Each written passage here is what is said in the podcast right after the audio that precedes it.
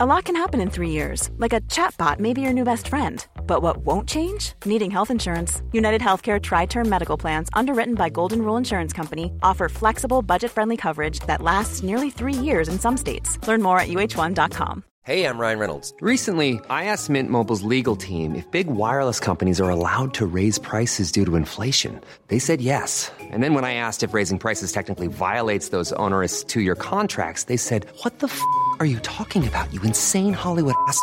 So to recap, we're cutting the price of Mint Unlimited from $30 a month to just $15 a month. Give it a try at mintmobile.com slash switch. $45 upfront for three months plus taxes and fees. Promoting for new customers for limited time. Unlimited more than 40 gigabytes per month. Slows. Full terms at mintmobile.com.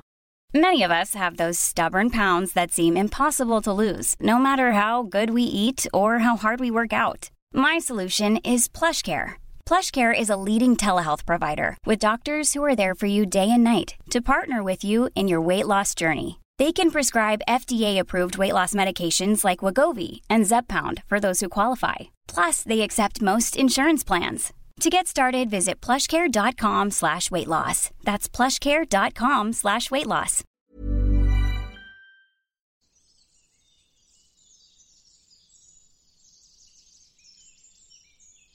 Bonjour et bienvenue dans l'Auvers du décor, mon podcast dédié au merveilleux monde des accouchements. Je m'appelle Roxane et je cherche ici à rendre accessibles des notions autour de ces sujets qu'on pense parfois trop compliqués ou réservés au corps médical.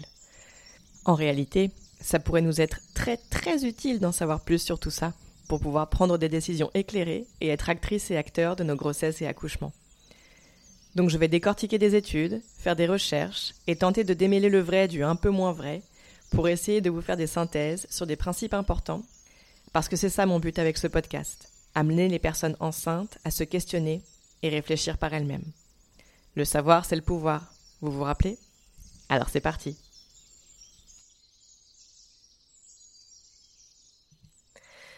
Ok, alors, au programme d'aujourd'hui, il y a une réflexion beaucoup plus large que la seule question de la politisation de la grossesse et de l'accouchement, enfin tout ce qui a trait à la périnatalité. C'est déjà énorme, hein, évidemment, mais ce sujet-là s'inscrit dans une réflexion plus globale, qui est celle de la société dans laquelle on vit. Normal, puisqu'on essaie de comprendre ce que cette même société fait à la périnatalité.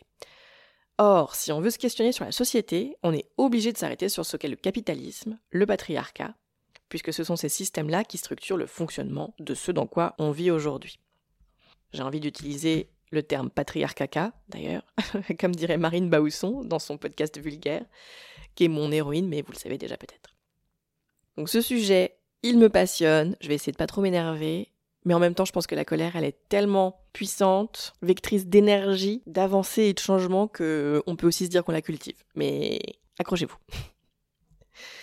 Donc, si vous n'êtes pas familière et familier avec ces termes, je vous invite d'abord à lire Le capitalisme patriarcal de Silvia Federici, qui est absolument brillant et qui permet vraiment de comprendre pourquoi la société fonctionne comme elle fonctionne, quel est l'historique de cette politique, comment on en est arrivé là, et du coup ça permet de prendre du recul et de comprendre à quel point bah, tout ça c'est pas normal. Donc je vais aujourd'hui apporter ma petite et humble pierre à l'édifice de la réflexion sur le capitalisme, le patriarcat, et comment ça influe sur la périnatalité, les accouchements et la grossesse. Bon, je dis que je vais apporter une petite pièce là à l'édifice, mais en vrai j'ai déjà écrit un bouquin là-dessus qui s'appelle Retrouver le pouvoir d'enfanter, que vous pouvez trouver sur quasiment toutes les plateformes d'ailleurs. Mais voilà, fin de l'auto-promo. Donc je vous propose d'abord de faire un petit retour en arrière de quelques années, quelques décennies. Les mouvements féministes les plus connus et les plus actifs des années 70-80 ne se sont pas emparés de la question des accouchements et de l'expérience durant la grossesse et le postpartum, parce qu'à l'époque, il y avait d'autres combats hyper importants à mener, comme le droit à la contraception, à disposer de sa sexualité quand on l'entend quand on est une femme, à pouvoir travailler comme on l'entend, d'avoir un salaire conséquent, plein de trucs tout aussi fondamentaux qui ont été priorisés. On doit à ces courants féministes des avancées majeures hyper importantes dans le droit des femmes et elles ont abattu à boulot de dingue. Donc vraiment mon point c'est pas du tout de dire qu'à l'époque c'était pas suffisant ce qu'elles ont fait. Je dis juste qu'à l'époque il y a eu une priorisation de certains sujets et que tout ce qui avait trait à la périnatalité et à la maternité a potentiellement été mis de côté ou a été traité d'une manière peut-être pas idéale. Donc clairement à l'époque, la question de la maternité, elle a été un peu mise de côté, voire rejetée par ces mouvements. Avoir des enfants, et encore plus les allaiter ou vouloir s'en occuper, c'était forcément jouer le jeu du patriarcat et accepter une forme d'asservissement qui était tout ce contre quoi luttaient les militantes de l'époque. La seule forme d'épanouissement et de libération des femmes qui valait, c'était celle qui menait à une carrière, à une émancipation professionnelle. Et là, je schématise beaucoup parce que les mouvements féministes étaient bien plus variés. Euh, il y avait déjà de l'écoféminisme notamment, euh, mais de façon minoritaire.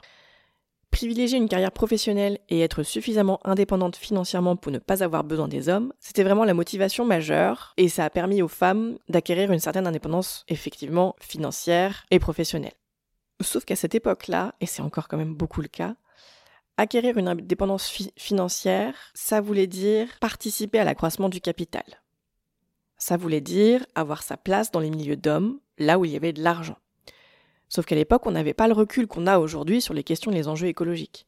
On voulait être l'égal des hommes, donc amasser de l'argent comme les hommes, bien souvent en utilisant les méthodes et les armes des hommes, c'est-à-dire dominer, être dans la compétition plutôt que dans l'entraide, et privilégier la vie professionnelle voire publique plutôt que la vie familiale et intime ou privée.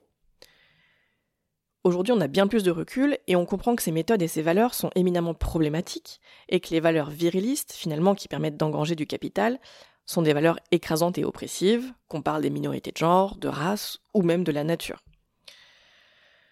Tout ça pour dire que pendant bien longtemps, l'important pour les féministes était de devenir l'égal des hommes et donc rejeter tout ce qu'il pouvait y avoir de maternel chez les femmes.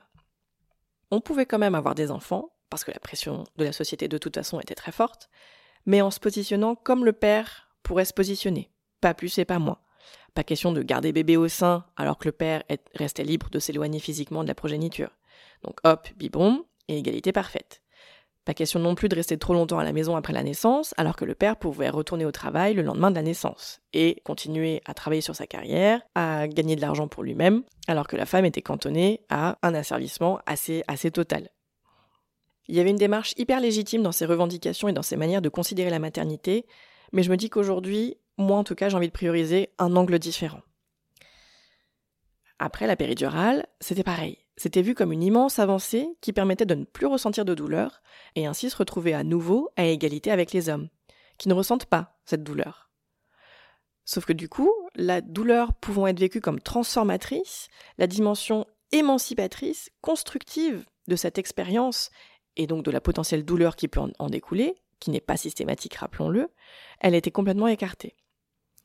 Toute l'idée de ce féminisme, c'était de hisser les femmes au niveau des hommes, se battre pour les mêmes droits, les mêmes salaires, les mêmes conditions de vie, tout pareil, et surtout sans se demander si le niveau des hommes était foncièrement celui qu'on devrait considérer comme la norme. On a fait tout ça quitte à effacer des éléments hyper structurants dans la vie d'une personne. Je fais un mini disclaimer ici parce que j'essaie d'être claire et précise, mais je sais que je peux potentiellement faire passer un message erroné sans le vouloir. Je pense que toutes les femmes ne sont pas faites pour être mères, dans le sens où on n'a pas forcément toute cette envie de maternité. Je pense que des personnes trans peuvent avoir des désirs de parentalité, de maternité, je ne suis pas sûre d'ailleurs du terme à utiliser, et que ces personnes sont aussi parfaitement légitimes. Personne ne devrait se sentir obligé de faire des enfants. Personne ne devrait subir une quelconque pression. Or, la société pèse d'une lourdeur mais intolérable sur les épaules des femmes pour cette question de la maternité, et plein d'autres questions d'ailleurs. Ces considérations ne m'empêchent pas de penser que l'acte d'accoucher est d'une puissance phénoménale et qu'il a le pouvoir de transcender, de transformer complètement la personne qui le vit, et qu'entraver ce processus de transformation est hyper dommageable. Pour autant, une personne, euh, femme, trans ou, ou autre, qui n'a pas envie d'accoucher ou d'avoir des enfants ou quoi que ce soit est tout aussi légitime que n'importe qui. La maternité ne devrait pas être une injonction. J'espère que ce disclaimer permet de dissoudre des éventuels malentendus parce que je sais que le sujet est hyper sensible, mais venez m'en parler sur Instagram si voilà, je vous en, si vous en ressentez le besoin ou si si j'ai pas été suffisamment clair. Et alors le patriarcat c'est quoi? Eh bien c'est un système fondé sur la domination d'une figure masculine. Typiquement, la famille, c'est une mini-société patriarcale, avec le père tout-puissant, seul décisionnaire, pourvoyeur d'argent et donc de sécurité matérielle. Ça, c'est l'image de base. Aujourd'hui, les femmes travaillent aussi, mais généralement, c'est quand même toujours l'homme qui ramène le salaire le plus élevé à la maison et qui est donc toujours pourvoyeur de cette autorité et de cette sécurité matérielle. Le noyau familial, c'est le fondement de la société patriarcale. Parce qu'en gros, ça fonctionne comme ça. Le père peut aller travailler et gagner de l'argent parce qu'il a une femme. Et cette femme, la mère, elle reste à la maison pour gérer le foyer et les enfants. En s'occupant du foyer, la mère garantit au travailleur, à l'homme, une bonne santé, qu'il soit bien nourri, bien reposé, puisqu'il n'a rien à faire en rentrant à la maison. Et tout ça gratuitement, donc tout bénéf pour la société, mais aussi pour les hommes qui cultivent leur carrière et leur indépendance à tous les niveaux, et évidemment surtout financière. En s'occupant des enfants, la mère assure à la société un renouvellement efficace de la force de travail qui fait que tous les travailleurs restent bien efficaces, car un travailleur vieux et fatigué est bien moins rentable. Quant au capitalisme, c'est un système économique qui vise l'enrichissement personnel à travers une croissance sans limite. Le capitalisme repose sur des mécaniques de domination, que ce soit sur la nature, les minorités ou les femmes par exemple. Le capitalisme, il utilise le patriarcat pour maintenir les femmes dans une forme d'oppression et pouvoir les asservir au profit du capital. Par exemple, les femmes sont cantonnées à l'espace privé, donc sans voix publique, sans pouvoir politique, grâce à des salaires bas, des congés parentaux déséquilibrés par rapport aux hommes, qui font que ce sont forcément elles qui mettront de côté leur carrière pour s'occuper du foyer et des enfants. En s'occupant ainsi de toutes ces tâches qui représentent un travail mais pour lequel elles ne sont pas rémunérées, elles permettent aux hommes de pouvoir se dédier à leur emploi, à leur éventuelle présence publique, politique, sans avoir à se soucier des courses ou de la salubrité de leur foyer. Bon, maintenant qu'on a posé les bases du contexte dans lequel on vit, décortiquons ce que ça veut dire pour les naissances. Il y a d'abord la question de la mainmise, de maintenir les femmes dans une position de dépendance vis-à-vis de l'homme qu'on parle de l'homme symbolique, avec les obstétriciens et sages-femmes formés pour asseoir une domination sur les patientes, mais qu'on parle aussi de l'homme en tant qu'individu, qui correspond un peu au patriarche dans notre histoire de famille, de cellule familiale. Alors il faut que je développe cette question de mettre les sages-femmes dans le même lot que les obstétriciens avec cette symbolique masculine, parce que c'est pas forcément facile à comprendre. De manière générale, dans la société, ce qui est valorisé, ce sont les comportements et qualités dites viriles. Donc compétitivité, constance, le fait d'avoir des émotions mesurées, etc. Donc tous les individus d'une société essayent de se conformer ou d'adopter ces comportements dits virils, quel que soit le sexe. C'est pour ça qu'énormément de femmes ne sont pas féministes et ne comprennent pas les questions et combats féministes et véhiculent autant de jugements négatifs envers les autres femmes. Le slut shaming, ou le fait de stigmatiser une autre femme pour les vêtements qu'elle porte, ou pour son comportement, c'est une attitude qu'on observe plus chez les femmes que chez les hommes. Mais bon, vous avez saisi l'idée. Une femme peut être autant misogyne qu'un homme parce que c'est comme ça qu'on est construit et construite socialement. C'est ça qui est normalisé et valorisé. C'est d'être ou de ressembler ou d'adopter les comportements de l'homme. À ça, il faut ajouter les relations de domination entre sachant et non sachant dans l'univers médical. C'est assez universel, je crois, mais en France, on est un peu vainqueur toute catégorie. En gros, la personne détentrice d'un savoir médical, donc un médecin ou une sage-femme par exemple, elle a forcément un ascendant sur la personne non sachante. Un ascendant psychologique d'abord, parce que c'est elle qui sait, et puis un ascendant physique aussi évidemment, quand la patiente ou le patient est dans le cabinet médical et qu'on observe que les questions de consentement ne sont pas forcément respectées.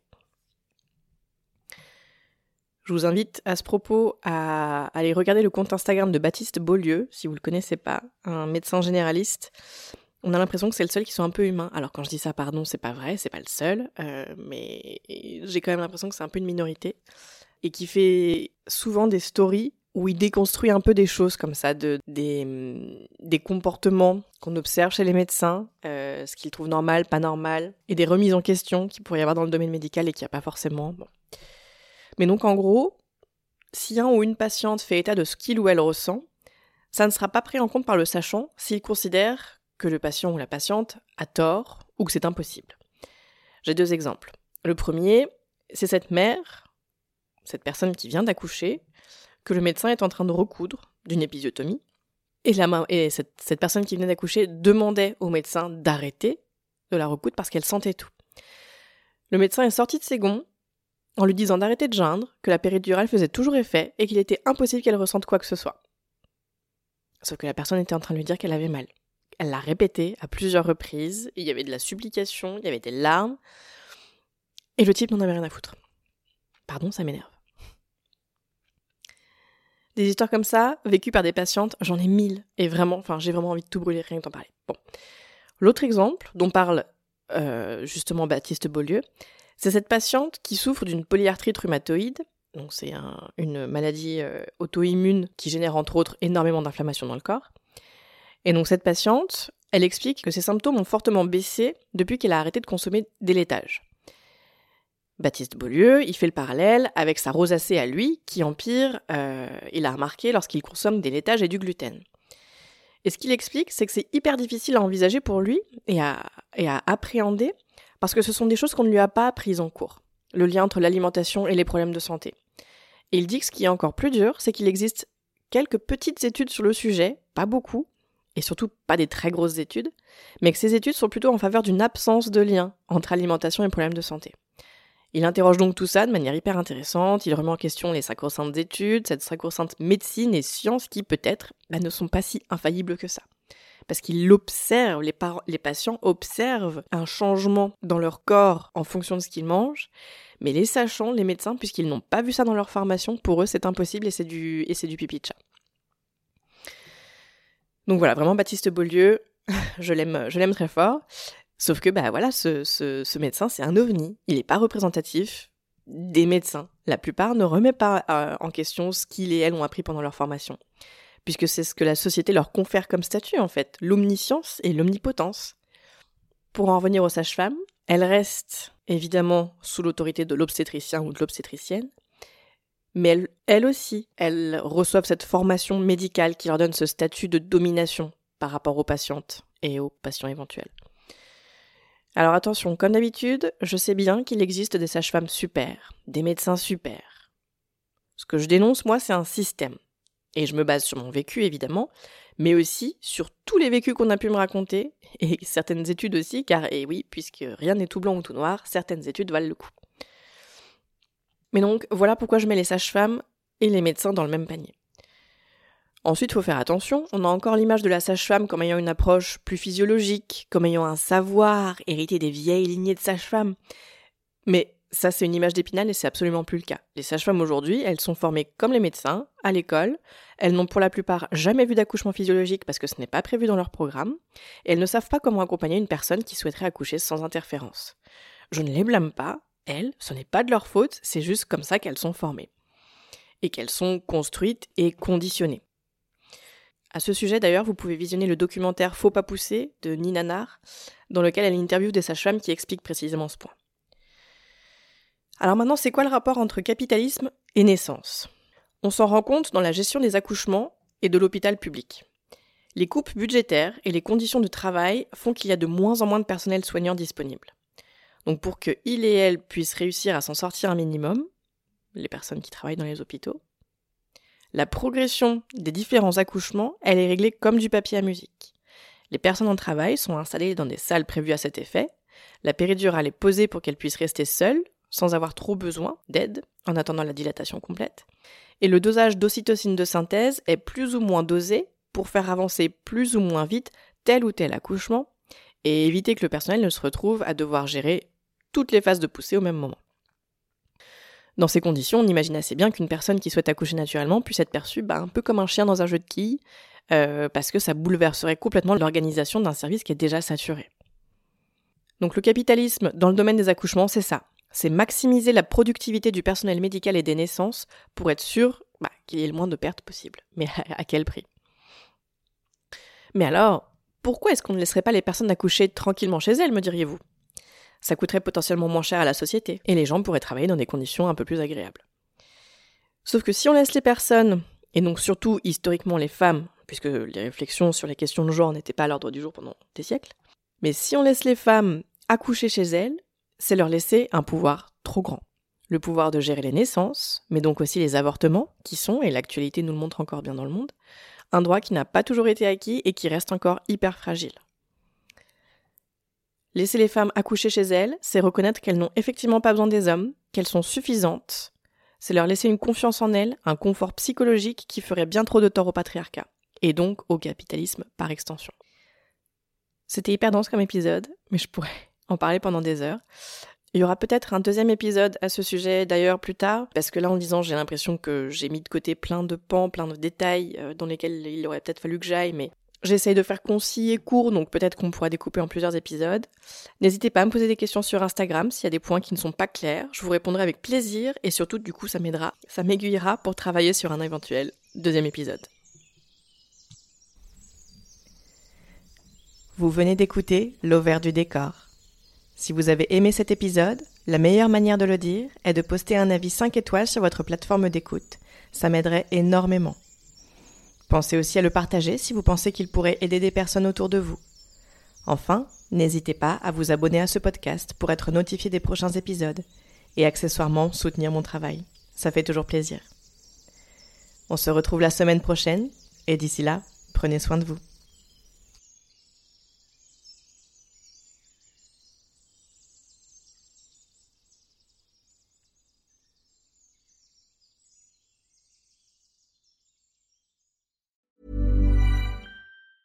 Planning for your next trip? Elevate your travel style with Quince. Quince has all the jet setting essentials you'll want for your next getaway, like European linen, premium luggage options, buttery soft Italian leather bags, and so much more. And is all priced at 50 to 80% less than similar brands. Plus, Quince only works with factories that use safe and ethical manufacturing practices. Pack your bags with high-quality essentials you'll be wearing for vacations to come with Quince. Go to quince.com slash pack for free shipping and 365-day returns.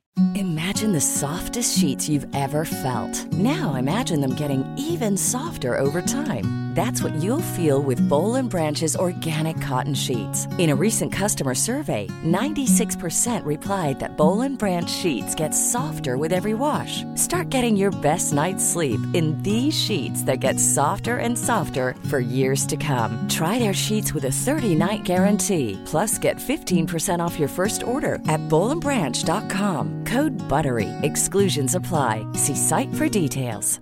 Planning for your next trip? Elevate your travel style with Quince. Quince has all the jet setting essentials you'll want for your next getaway, like European linen, premium luggage options, buttery soft Italian leather bags, and so much more. And is all priced at 50 to 80% less than similar brands. Plus, Quince only works with factories that use safe and ethical manufacturing practices. Pack your bags with high-quality essentials you'll be wearing for vacations to come with Quince. Go to quince.com slash pack for free shipping and 365-day returns.